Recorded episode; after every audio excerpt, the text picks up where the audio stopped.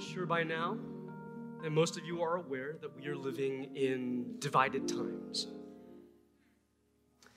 Two people with very similar backgrounds can have super different responses to the exact same question. These are often important but controversial questions like, does pineapple belong on pizza? Or is a hot dog a sandwich?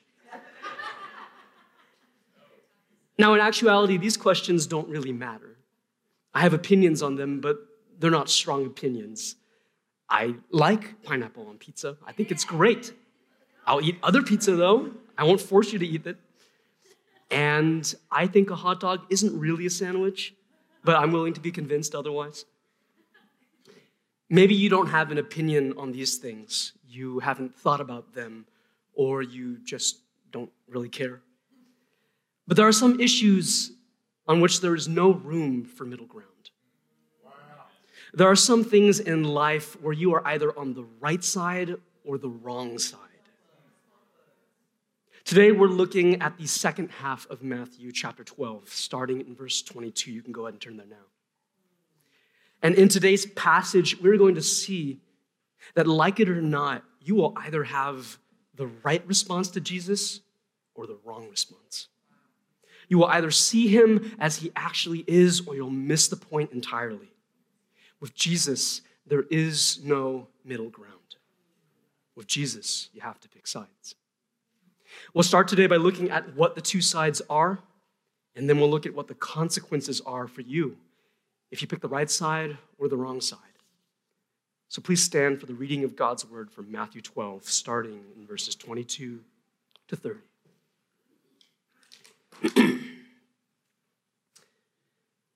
Then a demon-oppressed man who was blind and mute was brought to him, and he healed him, so that the man spoke and saw. And all the people were amazed and said, "Can this be the son of David?" But when the Pharisees heard it, they said, "It's only by Beelzebul, the prince of demons, that this man casts out demons." Knowing their thoughts, he said to them, "Every kingdom divided against itself is laid waste, and no city or house divided against itself will stand. And if Satan casts out Satan, he is divided against himself. How then will his kingdom stand? If I cast out demons by Beelzebul, by whom do your sons cast them out? Therefore they will be your judges. But if it is by the Spirit of God that I cast out demons, then the kingdom of God has come upon you. Or how can someone enter a strong man's house and plunder his goods unless he first binds the strong man? Then indeed he may plunder his house. Whoever is not with me is against me, and whoever does not gather with me scatters." This is the word of the Lord. Thanks be to God. You may be seated.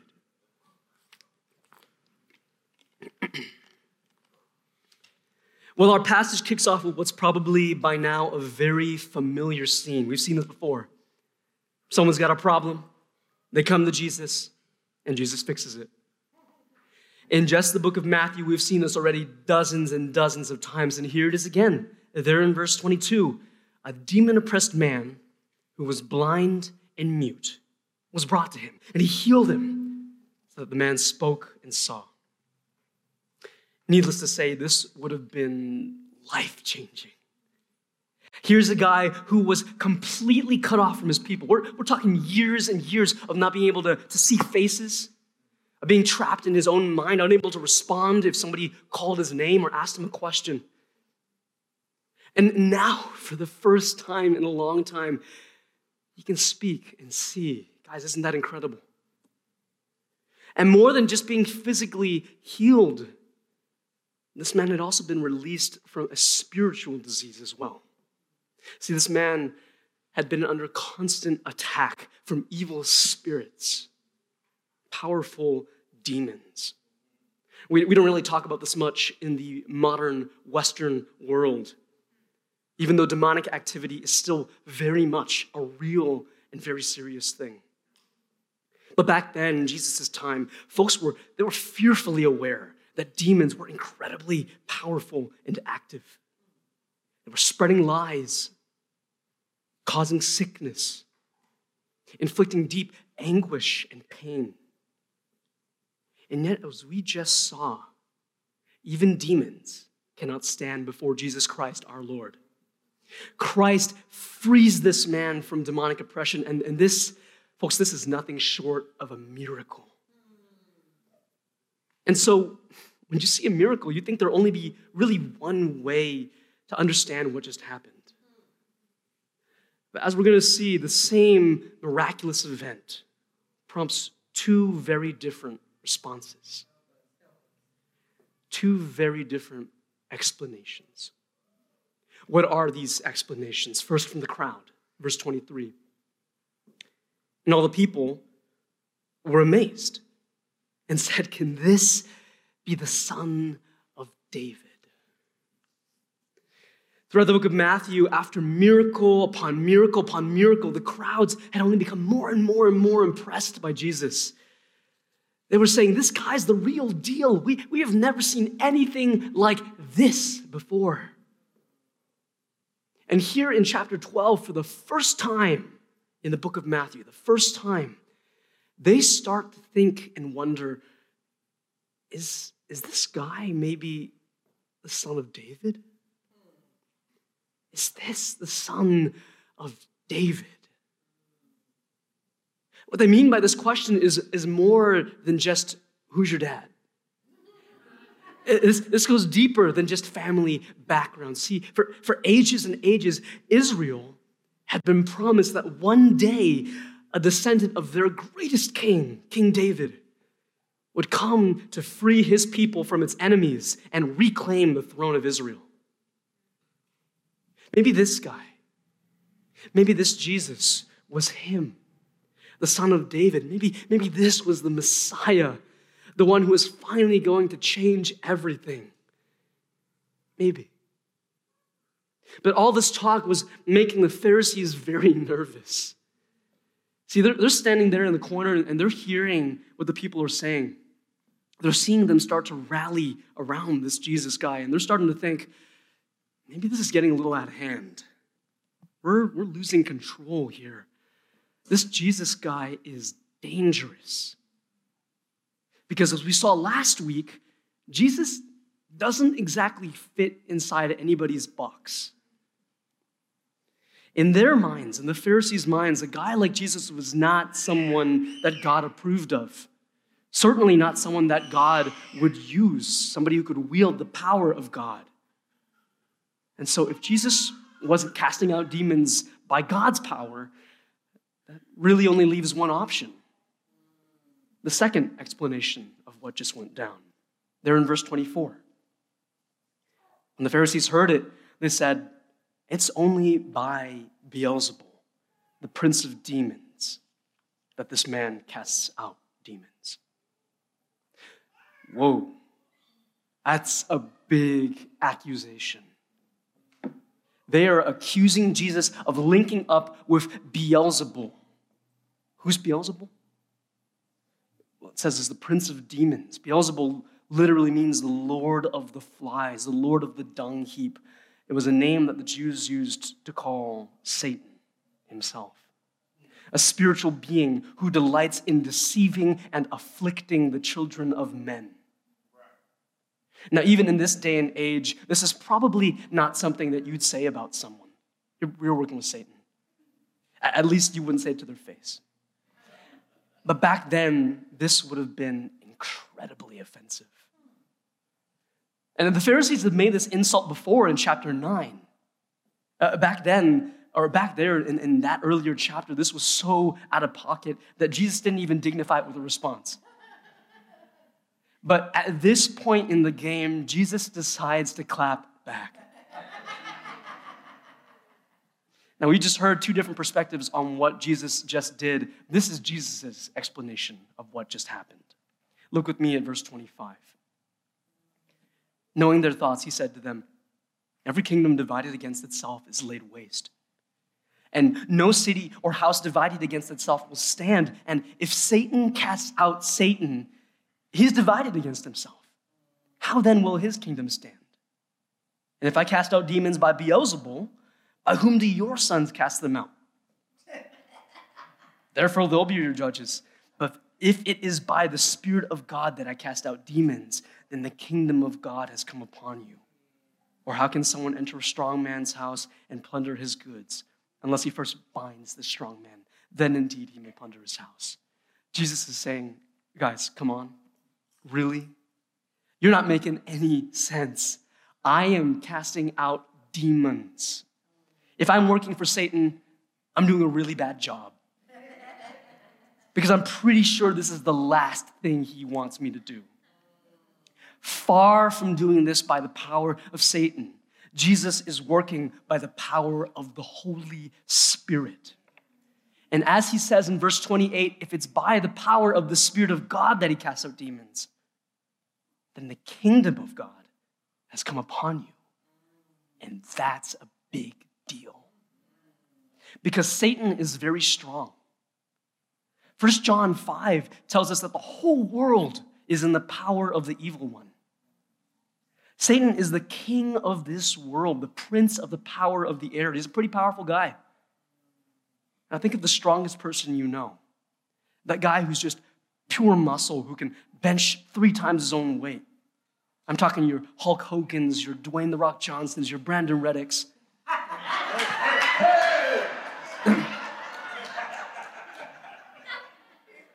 Now imagine that for some reason you want to rob this guy. You want to steal The Rock's flat screen TV. I'm going to go out on a limb and say that that'd probably be a death wish. If one night you just broke through his bedroom window, I guarantee you he'd be up in 5 seconds and you'd be toast. So what would it take? You'd probably have to bind him. You'd have to tie him up. And I say that, but that's easier said than done, because how do you tie up The Rock? It goes without saying that to tie up a strong man, it takes someone even stronger. Good thing the Holy Spirit is much stronger than Satan. Satan, the strong man, is being bound by Jesus and what he's doing.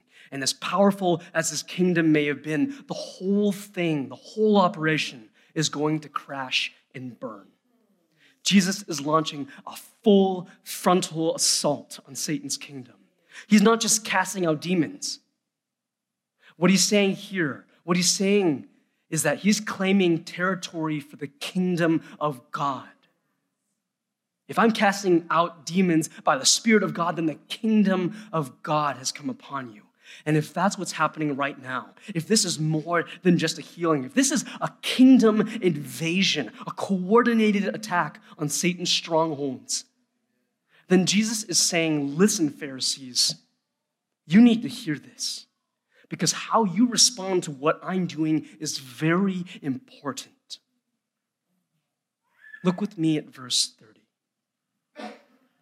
Whoever's not with me is against me. And whoever does not gather with me scatters. Therefore, I tell you, every sin and blasphemy will be forgiven people, but the blasphemy against the Spirit will not be forgiven. And whoever speaks a word against the Son of Man will be forgiven, but whoever speaks against the Holy Spirit will not be forgiven, either in this age or in the age to come. Either make the tree good and its fruit good, or make the tree bad and its fruit bad. For the tree is known by its fruit. You brood of vipers, how can you speak good when you're evil? For out of the abundance of the heart, the mouth speaks. The good person out of his good treasure brings forth good, and the evil person out of his evil treasure brings forth evil. I tell you, on the day of judgment, people will give account for every careless word they speak.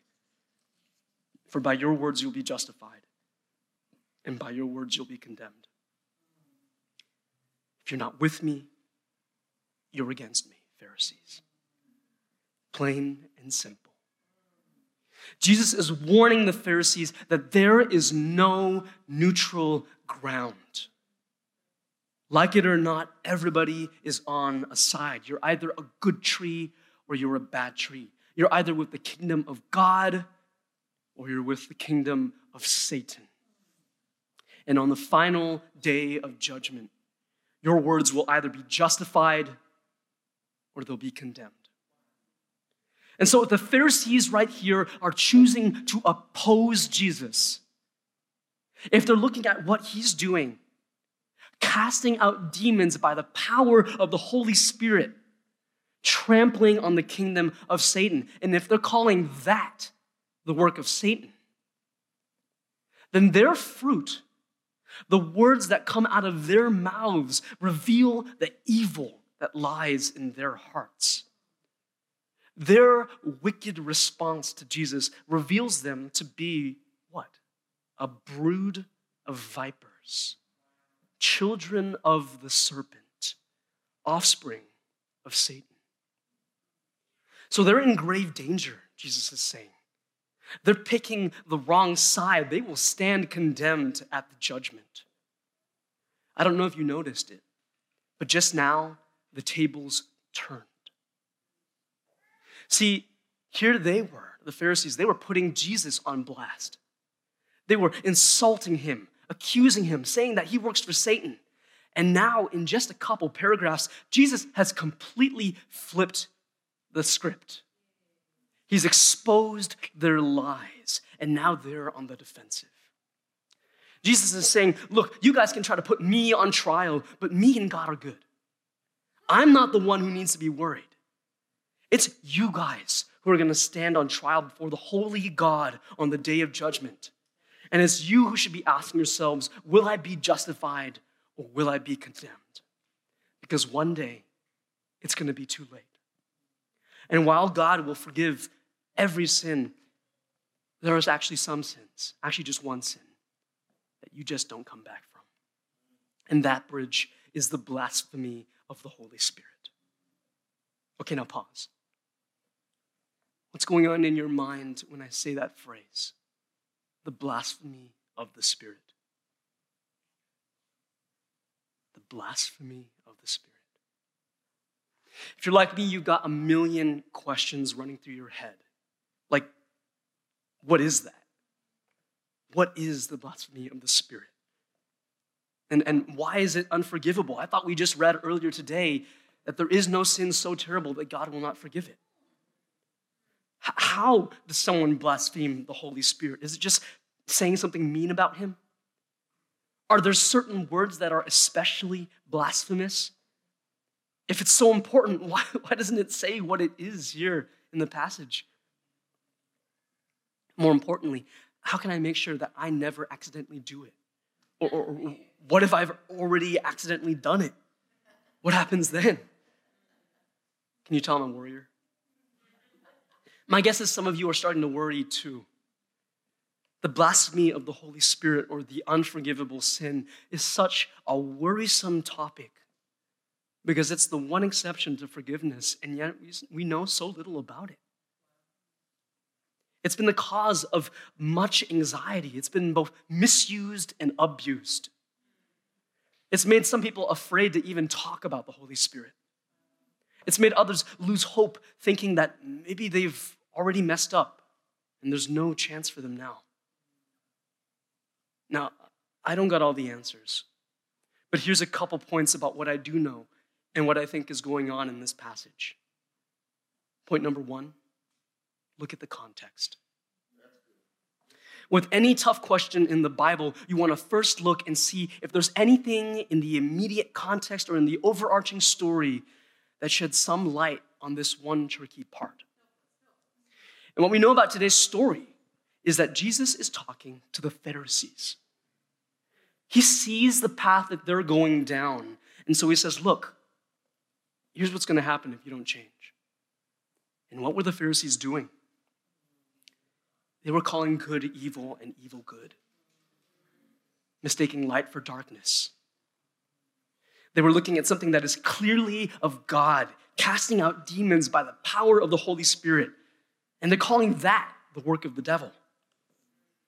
It's in this context that Jesus gives them this warning. He says in verse 32, look, whoever speaks a word against me will be forgiven.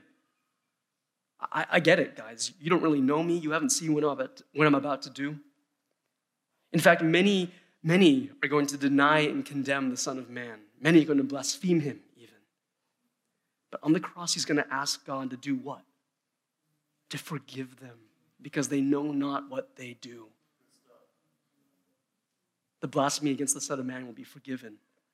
But while speaking against Jesus is forgiven, as verse 32 continues, if you blaspheme the Spirit, Guys, if you do that, that's it. You're done. And I think that Jesus brings this up because of what happens later on in the story. Jesus tells his disciples that after he rises up from the grave, he's going to leave them. But that'll actually be to their advantage. Because in his place, Jesus is going to send a teacher, a helper, the Holy Spirit, who will guide God's people into all truth. So what is the blasphemy of the Spirit? And why is it unforgivable?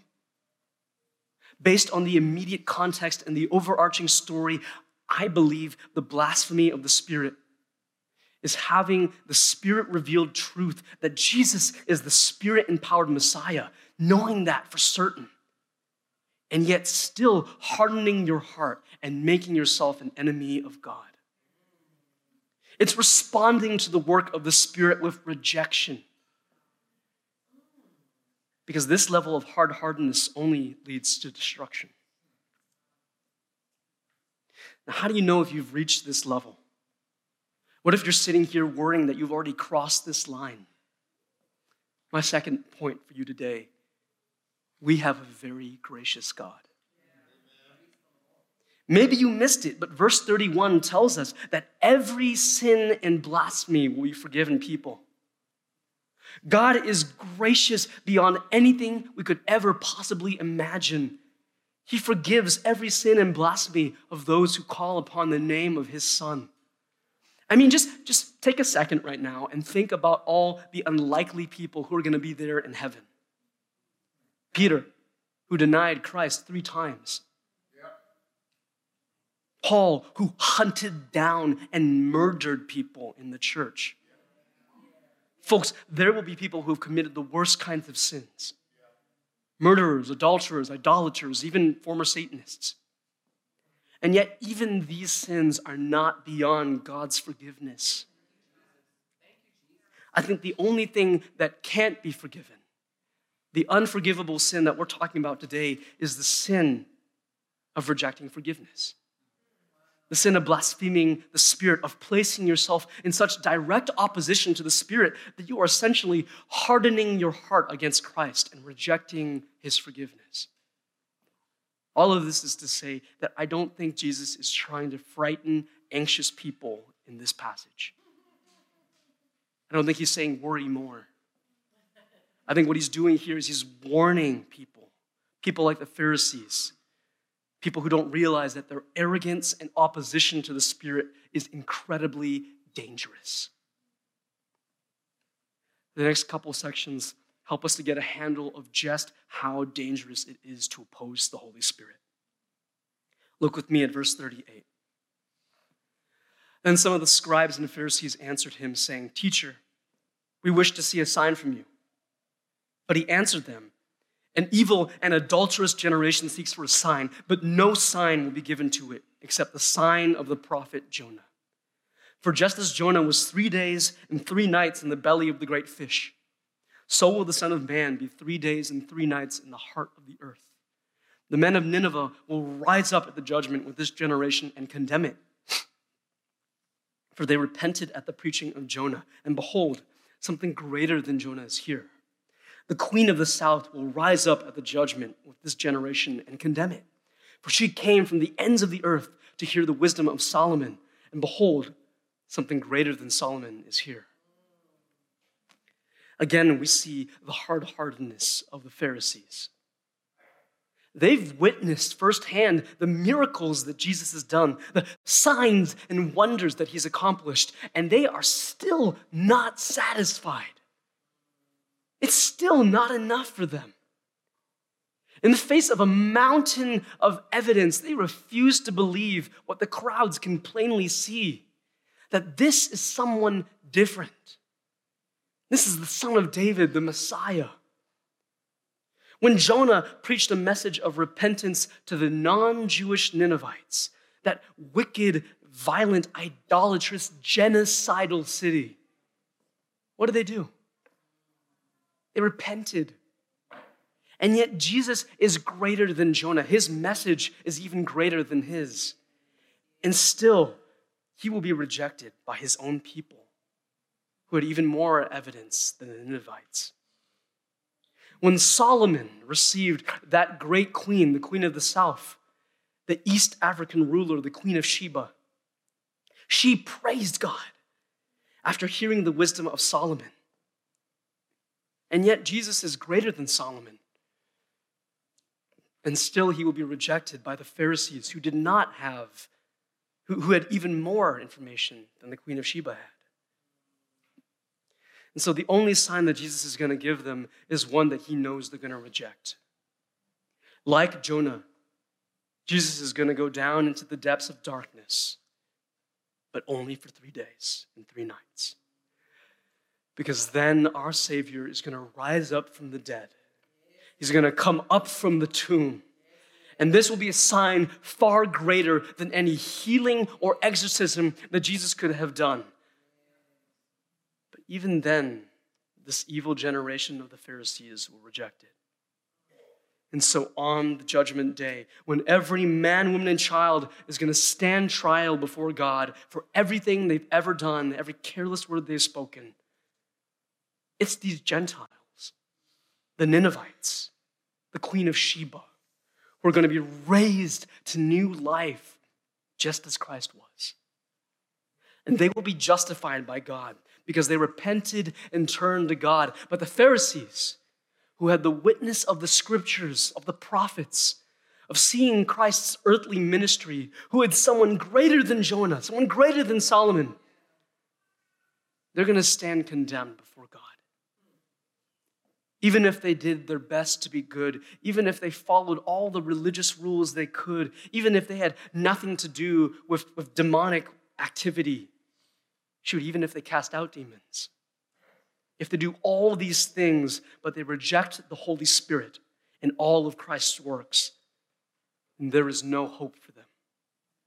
Look with me at verse 43. When the unclean spirit has gone out of a person, it passes through waterless places seeking rest, but finds none. And then it says, I'll return to my house from which I came. And when it comes, it finds the house empty, swept, and put in order. Then it goes and brings with it 7 other spirits, more evil than itself. And they enter and dwell there. And the last state of that person is worse than the first. So also will it be with this evil generation. At the beginning of our story, Jesus casts out a demon. And being free of demons is a good thing, yes. By all means, if you got a demon, get it out. But if the demon goes out and nothing replaces it, if the house is just empty, swept clean and in order, and no one's living there, the demon's just going to come back and bring all its buddies to trash the place again. It's not enough to be free of evil spirits. You have to have the Holy Spirit dwelling in you. It's not enough to escape the kingdom of Satan. You have to enter the kingdom of God. Folks, by now, I hope you understand my main point for today. There is no middle ground. There are only 2 options. You are either with Jesus or you are against him. You will either repent and rise with Jesus, or you will reject him and be condemned. Bridge, if you haven't done this, then today's the day. Don't wait another second. Now is the time to turn to God. Forgiveness is yours if you haven't hardened your heart.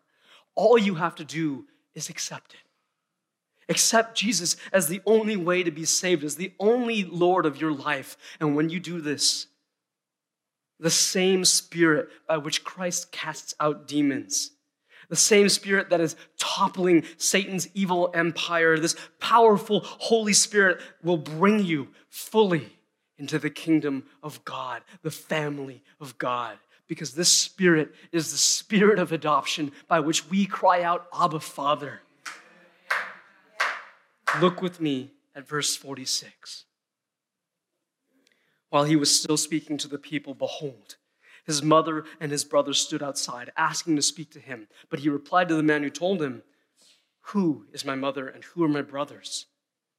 And stretching out his hand towards his disciples, he said, "Here are my mother and my brothers. For whoever does the will of my Father in heaven is my brother and my sister and my mother." Brothers and sisters, if you have the Spirit of God dwelling in you, then you are a child of God. Then you are part of Christ's family. And if we're in Jesus' family, then we are in the family business. A business of growing and spreading the kingdom of God. When you evangelize, when you do good works, when you tell people about what Jesus is doing, then you are claiming territory for the kingdom. A kingdom where God's will is done on earth as it is in heaven. Bridge, if you are a part of this kingdom, if Jesus is your king, if you are not opposed to the Spirit, but rather full of the Spirit, then you have nothing to fear. There is no demon that can hold power over your soul. There is no charge that will condemn you. There is no sin that will not be forgiven because you are on the right side. You are on God's side. Bridge, I urge you, hold fast to that truth. Hold fast to that reality. Remember which side you're on, and take encouragement in that. Please pray with me.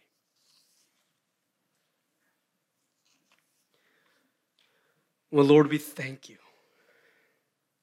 We thank you for this morning and the truths that we find in your word, the truth that your Son is not just here to give us temporary relief, but God, he is here to end Satan's works. God, we renounce the devil and all his works. We renounce his empire. God, we pray right now that you would send your Spirit, God, to topple all strongholds. God, I pray for anyone in this room who is struggling with anything that the enemy is telling him, God, any of his lies, anything going on, any stronghold that the enemy is holding there, and ask that your Spirit would just destroy it right now.